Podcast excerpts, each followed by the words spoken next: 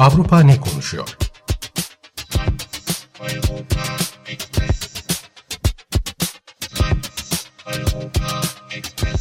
Avrupa medyasından yorumlar.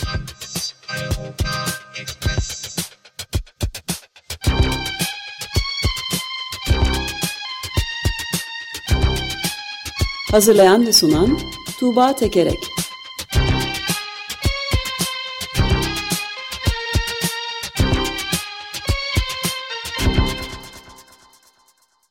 Günaydın Tuğba, merhabalar. Günaydın, gün, günaydın Ömer Bey. Günaydın. Günaydın Özdeş. Evet, ne konuşuyoruz Avrupa'da? Ee, Avrupa'nın en hararetle konuştuğu meselelerden bir tanesi Ulusla, Uluslararası Af Örgütü'nün Ukrayna raporu. Ee, Ukrayna raporunda e, ordunun e, yerleşim bölgelerinde üstlenerek sivilleri tehlikeye attığına dair e, bulgular e, olduğunu açıkladı. E, bu da e, Ukrayna savunmasını Batı'nın savunması, Rusya'ya karşı Batı'nın savunması olarak gören Avrupa'da ciddi bir e, tepki yarattı. E, rapordaki bulgulara göre, e, ifade edilen bulgulara göre e, Ukrayna güçleri okulları ve hastaneleri e, üst olarak kullanıyor. Evlerin yakınlarından ateş ediyor. Bazen sivil e, evlerde yaşıyor ve başka yerlerde konuşlanması mümkünken e, bunları yapıyor. E, bu da Rus güçleri e, Ukrayna güçlerini hedef aldığı zaman sivillerin riske atı, atılması, e, işte sivil altyapının e, zarar görmesi demek. E, ayrıca raporda e, iki ateş arasında kalabilecek sivillerin bölgelerden tahliye edilmediği de e, söyleniyor. E, ve bu, tüm bunların bir patern olduğunu yani bir örüntü, bir model tekrar eden e, bir e, davranış tarzı olduğunu e, söylüyor Uluslararası Af Örgütü. E, buna karşı e, dediğim gibi Avrupa kamuoyundan da Ukrayna'dan da Ukrayna Savunma Bakanlığı'ndan da e, ciddi tepkiler var. E, Savunma Bakanlığı'ndan yapılan açıklamada AF örgütünün gerçek resmi çarpıtmakla suçladığı AF örgütünün raporunu. Suç işleyen Rusya biz vatanımızı koruyoruz ifadesini kullandı Savunma Bakan Yardımcısı. Ee, bazı tahliyelerde kimi sivillerin tüm ısrarlara rağmen bölgeyi terk etmediğini söyledi. Ve ve esas savunma şu ki Rusya şehirlere saldırıyor ve o şehirleri korumak için e, Ukrayna güçlerinin şehrin içinde yani sivil yerleşimde olması gerekiyor. Eğer ki şehrin içinde o sivil yerleşimlerin olduğu yerde bir direniş olmazsa şehirler kolayca süpürülüp geçecektir, e, geçilecektir e, diyor Ukrayna Savunma Bakanlığı. E, dediğim gibi e, bir yandan e, bunun e, işte faille mağdurun yer değiştirdiği bir e, tablo sunmak olarak yorumlanırken e, Avrupa'da e, Af Örgütü'nün raporunu destekleyenler de var. E, İtalya'dan Il Manifesto gazetesinden e, bir yorum aktarayım. Şöyle, Ukrayna kutsal ve lekesiz bir direniş sergilemiyor. Rus generallerini her zaman siviller arasında panik yaratmak ve mümkün olduğunca çok insan öldürmek hesabı yapan tasvir eden Kiev anlatısı bu raporla yerle bir oluyor demiş e, İtalya'daki bu yorumcu. E, Almanya'dan Taz gazetesinden e, bir yorum ise şöyle. Ukrayna'nın Rusya'ya değil aksine Rusya'nın Ukrayna'ya saldırdığı e, ve Ukraynalı sivillere yönelik tehlikenin esasen Rusya'nın sivil hedeflere ateş açmasından kaynaklandığı gerçeği göz ardı edilmiş oldu e, diyor Taz'daki e, yorumcu. E, AF örgütü bulgularını faille mağdurun yer değiştirmesine dolayısıyla Kiev'de öfkeye yol açmayacak şekilde yayınlayabilmeliydi. UF, AF örgütünün deneyimli bir kurum olarak bunları bilmesi gerekirdi diyor. E, AF örgütüyle ilgili durum böyle. Evet, AF örgütünün bu şeyi e, Ukrayna'da da biraz tepki yarattı tabii ve işte Uluslararası Af Örgütü'nün Ukrayna kolunun sekreteri, yöneticisi istifa etti. Ama evet. bir mesele bu yani değil evet. mi? Evet, evet yani e, hani biz sürece dahil edilmedik e, şeklinde e, ve bunun e, bu toplanan verilerin e, gerçeği tam yansıtmadığı, tamamlanmamış olduğu e, yönündeki e, uyarılarımız dikkate alınmadı e, şeklinde e, açıklamalar yaparak protesto ederek istifa etti. Haklısınız. E, yani şey de söyledi yani asıl amaç bu olmamakla beraber e, gerçekliği doğru yansıtmadı dendi raporla ilgili. Bu tepkiler üzerine AF örgütü tekrar bir açıklama yarat, yaptı. Raporumuzun yarattığı üzüntüden dolayı çok üzgünüz. E, ama bulgularımızın tamamen yüzde yüz arkasındayız şeklinde bir açıklama yaptı. Ben de onu e, söyleyecektim. Önemli, sahip çıktı yani kendi şey gayet etraflı bir raporu savundu bütünüyle. Evet, evet, evet. Ee, geçen yılda... Tabii aslında hmm, şey, özür dilerim yani raporda en önemli kısım okullar ve hastaneler gibi e, alanların içi boş bile olsa üs olarak kullanılması bu birçok şehirde okulları ve hastaneleri Rusya'nın buralarda asker var gerekçesiyle bombalamasına sebep oluyor demesi ki buna herhalde haksız diyemeyiz bir, bir yani insani açıdan. E, ya, ya işte bu savaş e, ben, de anlamaya çalıştım açıkçası. E, yani birincisi okullar ayın e, e, en başından beri okullar kapatılmış durumda ve dolayısıyla yani savaş hukukuyla ilgilenen bazı insanlara sorulduğunda e, şey e, okulların kullanılmasının e, savaşlarda mümkün olduğunu yani işte şehri savunacaksan hani bir kamusal binada üstlenmen gerekiyor. Bunun e, olabilir olduğunu e, söylüyor bazı uzmanlar. E, bazıları ise yani e, başka hiçbir koşul e, yoksa e, bunun yapılması gerektiğini söylüyorlar. Okullarla ilgili durum böyle. E, e, okullar hatta... tamamen kapalı mı ki? Ki ülkenin e, tamamında değil diye biliyorum. Yani savaşın olduğu bölgelerde kapalı e, olsa evet. gerek ama o savaş başka şehirlere yayılıyor e, sürekli. Bir de e, bu tarz kamusal alanlar sivillerin toplanma alanı olarak da tabii kullanılıyor. Yani mesela geçtiğimiz aylarda vardı böyle bir bomba insanlar sığınak olarak okulu kullandığında bombalanmış çok sayıda sivil hayatını kaybetmişti ve e, işte Rusya tabii ki suçlanmıştı bundan dolayı. Ee, evet e, yani okullarla ilgili durum böyle haklısın. Ee, öte yandan mesela hastanelerle ilgili yapılan e, bir açıklama görmedim. Yani Ukrayna şu nedenle e, Ukrayna ordusu buralarda üstleniyor şeyini raporun bulgusuna karşılık bir açıklama görmedim. Hani de facto olarak buralarda üstlendiğini söylüyor ki bu gerçekten m, acayip bir şey. Böyle evet. yani savaş savaş genel olarak çok kirli, kanlı, ölümün evet. olduğu ve neyin doğru, neyin yanlış olduğunun e, böyle bir sis bulutunun altında evet. kaldığı bir durum e, diye düşündürdü e, bu. Von Clausewitz'in e, çok ünlü e, lafını bir kez daha tekrarlamak gerekirse savaşın sisi hiçbir şey ayırt edilemiyor gerçeklikle. Evet ya kitlesel ölümlerin olduğu bir yerde temiz kalmak diye bir durum yani hani meşru olabilirsin ama temiz kalmak e, mümkün değil ve dolayısıyla bu tarz sorunları e, açıklanması bence e, olumlu bir şey e, diye evet, düşünüyorum. Evet. Ayrıca büyük bir cesaret de yani çünkü tabii ki saldırgan taraf Rusya ama buna rağmen Af örgütünün bence e, sivil ölümlere dikkat çeken açıklaması e, oldukça cesaret de, verici diye düşünüyorum. Daha öncesinde de tutuklulara ele geçirilen Rus askerlerine işkence ve infaz gibi uygulamalardan dolayı da bu arada eleştiriler vardı. İki tarafa da tabii. Evet, e, yapılan yorumlarda işte faille mağdurun yerini karıştırdığı şeklinde eleştiriler var AF örgütüne. Hani bunu her zaman şey akılda tutmak e, hani yüzde yüz fail ve yüzde yüz mağdur, yüzde yüz ak ve yüzde yüz kara e, diye bir şey yok. Evet e, mağdurlar var ama yapabilir ve e, eleştirilerin onlara da e, yöneliyor olması, onların da belli standartlara uyulmasını istenmesi son derece meşru ve gerekli bir şey. Evet. Böyle. E, buradan e, Ukrayna Savaşı ile ilgili başka bir meseleye geçelim. E, bu da çok enteresan e, geldi bana. E, Rusya'ya komşu ülkeler e, ülkelerinde Rus turist istemiyorlar. Ben önce bunu e, gazetelerde işte yorum olarak e, çıktı haberleri.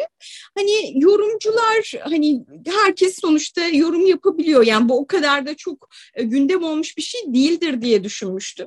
Sonra Estonya ve Finlandiya başbakanları açıklama yaptılar ve Avrupa Birliği'ni Rus turistlere vize vermemek konusunda bir düzenleme yapması için e, göreve çağırdılar ve bunun da Ekim ayında yapılacak AB Liderler Zirvesi'nde tartışılabileceği söyleniyor. Finlandiya Başbakanı Sanna Marin diyor ki Rusya Avrupa'da vahşi bir saldırı yaparken Rusların Avrupa'da turist olması ve seyahat edebilmesi doğru değil. Eston e, e, Avrupa'yı e, burada notlarımda karıştırmışım ama e, Sanlamay'ın aynı zamanda şöyle diyor. E, Avrupa'yı ziyaret etmek e, bir insan hakkı değil bir ayrıcalıktır diyor. Ve Ruslar bu ayrıcalığa sahip o saldırgan bir ülkenin halkı olarak diyor. E, buna Rusya'dan ciddi tepki var. Putin'in sözcüsü Peskov demiş ki e, bu akıl dışı bir düşünce bize öylesine düşmanlar ki hezeyanlar içerisinde böyle şeyler söylüyorlar e, demiş. E, ama dediğim gibi e, Estonya Filyası'nda ve anladığım kadarıyla kamuoyunda gerçekten Rus turistlerden bir rahatsızlık var. Ee, öte yandan e, bir Rus'un tüm bunlara karşı bir şey var. Kendi haleti ruhiyesini bir Facebook e, gönderisinde paylaşmış. E, onu aktarayım. Kendi hayatının nasıl olduğunu anlatıyor bir muhalif olarak. Avrupa'ya uçuşlar neredeyse yok gibi. Banka kartların bloke edildi. Vize almak zor ve yakında bize bir daha hiç vize vermeyebilirler. İptal edilmiş durumdayım. Avrupa'nın ülkemin yaptıklarına tepki vermesi gerektiği ortada. Ancak bu tepkiyi en kolay yoldan ve seçmenler için en anlaşılır yollardan veriyorlar. Görünürde birbirleriyle savaşan ancak aslında bizi ezen iki güçlü siyasi mekanizma arasında sıkışıp kalmış durumdayız diyor. E, bu Rus ekonomi tarihçisi Dimitri Travin. Böyle. Siz bu ne diyorsunuz işin... Ruslara e, tur, turist vizesi verilmemesi gerektiği konusunda? Ben hemen bir e, deneyim paylaşayım. Şu anda e, evimde benimle birlikte iki tane Rus savaş karşıtı kalıyor. E, buraya tabii ki turist vizası ile geldiler. Çünkü kendi ülkelerinden yurt dışına çıkmanın başka yolu da yok. Biz daha önce Açık Gazete'de e, Rus aktivistlerle, savaş karşıtlarıyla böyle bir e, röportaj da yapmıştık. Orada da söylenen şuydu savaş karşıtları açısından artık 15 yıla kadar savaşa karşı bir söz söylediğinizde sokağa çıktığınızda hapse atılabiliyorsunuz ve içerideki koşullar da hiç iyi değil. Terk ediyorlar. Yüz binleri bulmuş durumda ülkeyi terk eden muhaliflerin, aktivistlerin pandemi döneminde yaklaşık iki yıl boyunca bütün dünyada e, kısıtlamalar varken elimizde olan pasaport sürelerimizde vize sürelerimiz de doldu. Şimdi ise Avrupa vermiyor zaten bunları. Çıkmak mümkün değil. İçeride ise hapis eğer bir şey yaparsak bizi bekliyor diye sıkıştıklarını anlatıyorlardı. Yanımdaki e, işte e, Rus arkadaşlar da mesela onlar da kredi kartı vesaire falan kullanamıyorlar marketten bir yandan alışveriş yapamıyorlar falan. Yani sadece turist diye bakılıyor ya da zenginler herhalde ülkeden çıkabildiğine göre diye düşünüyorlar ama durum pek öyle değil aslında. E, evet yani şey bu savaşın en başında hani Rus halkıyla işte Rus sanatçılarla hani Rus yönetimini ayırmak gerektiği e, evet. konusunda hani önce bir Ruslara tepki oluşmuştu. Sonra siyasetçiler kamuoyunu sağduyuya davet etmişlerdi. İşte Rus sanatçıların konserlerinin iptal edilmesi, e, e, işte Rusça derslerinin kapatılması falan gibi bir e, dalga yükselmişti. Rus yazarlarının Dostoyevski'nin bilen okutulmasına bile itiraz gelmişti hatırladığım kadarıyla. Dünya Dersleri kapatılmıştı evet. Dersleri evet evet evet. Yani orada hani bir yerde uzlaştık e, gibi görünüyordu. Hani şu anda tekrar bu noktaya gelmişiz ve evet. bunu Finlandiya Başbakanı diyor ki Avrupa'yı ziyaret etmek bir insan hakkı değil bir ayrıcalıktır Ayrıcalık. e, diyor. Biraz Öyle. üstünlükçü bir ayrılıkçı bir tavrı olduğu söylenebilir biz. Mari'nin. A- ayrıca fosil yakıt alımına da devam ediyor Avrupa ülkeleri. yani. Bir de o var. E, peki Rusya'da herhangi bir turist gidebiliyor mu acaba? Yani ee, durdu mu tamamen Rusya'ya giden? Onun da e, kendine özgü önemli. Uçuş yok onu biliyoruz. Uçuş yok ama yani. yani Türkiye'den var gerçi. E, şu, bu, bu noktada şey söyleyeyim yani bu komşu ülkeler şey söylüyor. E, yani uçuşlar yok ama bizim ülkemize geliyorlar ve bizim ülkemiz işte geçiş noktası olarak e, kullanıyor. Bizim ülkeye işte uçakla geliniyor ve buradan karayoluyla e, Rusya'ya e, geçiliyor e, diyorlar. E, öte yandan hani Rusya'ya e, gitmek konusundaki son durumu bilmiyorum. Ona dair bir şey rastlamadım. Hı. Ama e, yani Rusya'nın herhalde bu konuda bir şey yok. Bir durdurduğunu bilmiyorum açıkçası. Evet. Çok Böyle. Evet, ilginç. Ee, Britanya'ya geçelim.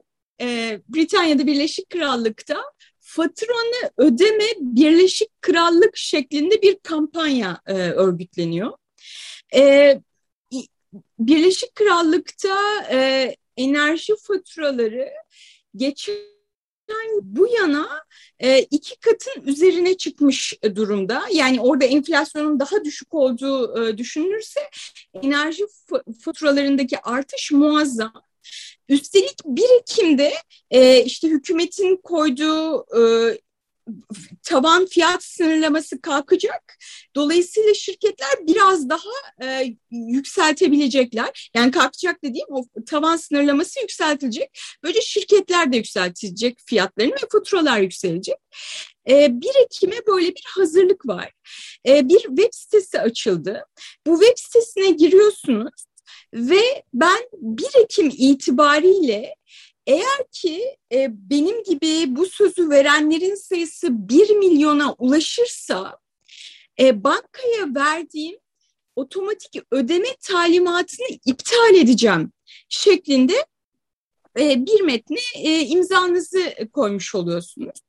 E, yani burada kampanyayı örgütleyenler eylemin bir parçası olarak bunu 1 Ekim'e kadar 1 milyon insana ulaştırmaya e, çalışıyorlar. Ve 1 milyon kişi hep beraber faturalarını ödemediklerinde ya da ödememe ihtimali söz konusu olduğunda işte bunun bunun şirketler e, ve hükümet için önemli bir tehdit oluşturabileceğini söylüyorlar. Ve o 1 milyonu örgütlemek aslında eylemin kendisi olacak o vakte kadar. İşte broşürler dağıtıyorlar, yerelde bunun için e, meseleyi halka e, anlatıyorlar. E, böyle bir durum e, söz konusu. E, gene isimsizler, e, isimsiz bir aktivist Independent'ta e, bir yazı yazmış. E, bu eyleme neden katıldığını anlatıyor. Ekim ayı geldiğinde Britanya'daki her üç haneden birinin enerji yoksulluğuna sürükleneceği tahmin ediliyor. Yani yüzde otuz üçün. Ocak ayına kadarsa bu oran yüzde kırka çıkabilir. Tüm bunlar yaşanırken Shell, BP ve British Gas'ın sahibi Centrica gibi şirketler rekor karlar elde ediyor, muazzam kar payları dağıtıyorlar. Birlikte hareket edersek şirket hissedarlarını sınırsız zenginleştirip insanların geçim kaynağını yağmalayan bu çöküş sarmalına son verebiliriz şeklinde bir e, yazı yazmış. E, bu şeyin e, yani bu Birleşik Krallık'taki e, bu kampanyanın genel olarak Avrupa genelinde ya da dünya genelinde hani enerji fiyatlarının e, top, yaratabileceği sosyal hareketleri dair bir işaret e, olarak da görülüyor. E, Daily Telegraph gazetesindeki bir yorumcu şöyle demiş. Yaklaşan sarsıntıların Occupy hareketi ve Arap Baharı ile doruk noktasına varan protestoları tetikleyen 2008 mali krizinden çok daha büyük ölçekli olması muhtemel. Küba, Küba'dan Güney Afrika'ya kadar pek çok yerde yaşanan elektrik sık kesintileriyle Kırım çoktan başladı bile. Batı da bu kıyametten kaçamayacak ve hatta muhtemelen merkez üssü olacak bu kıyametin demiş Daily Telegraph yorumcusu.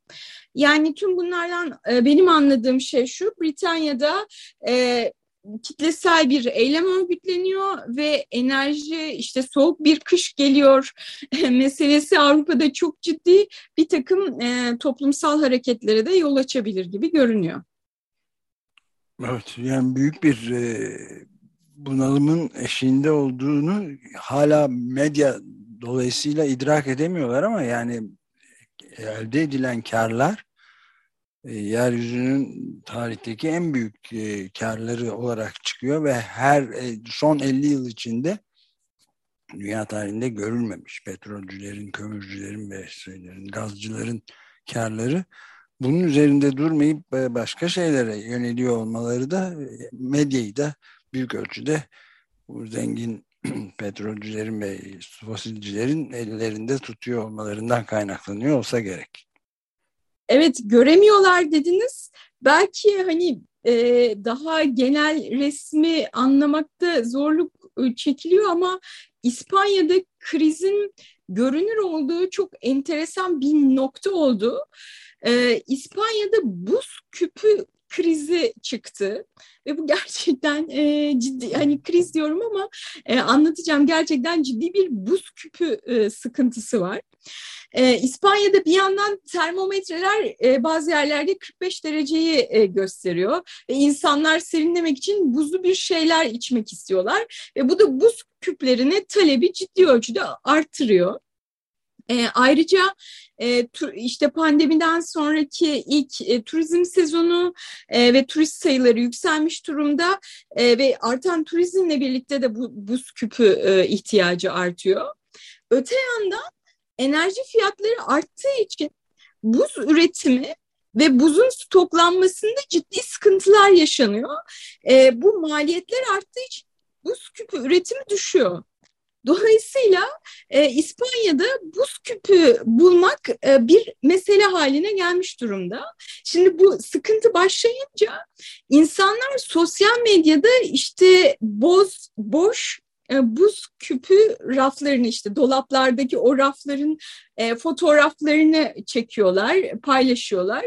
E, sosyal medyada bu e, görülünce ya bir dakika buz küpü kıtlığı oldu deniyor. İnsanlar e, markete gidiyorlar. E, bu hücum e, daha da arttırıyor e, talebi. Böylece hani biraz psikolojik olarak da yani e, hani acaba bir şeyler bitiyor mu? Bitiyorsa hemen almalıyım e, psikolojisinin de etkisiyle. Mar- marketten buz küpü mü almışlar?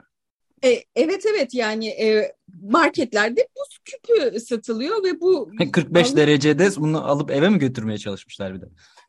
evet evet yani e, restoranlarda e, yani restoranlarda buz küpleri çok yoğun olarak kullanılıyor.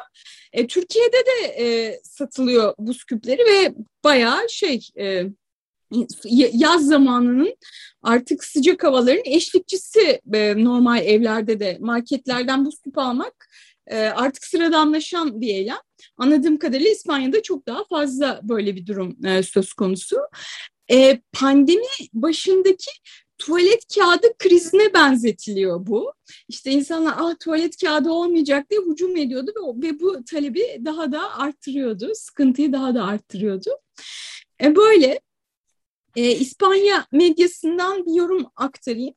Bunaltıcı koşullarla karşı karşıya kalan yurttaşlar e, daha sonra talebi artacak te temel ihtiyaç maddelerini temin ederek gündelik yaşamlarının kontrolünü ellerinde tutabileceklerine inanmak istiyorlar.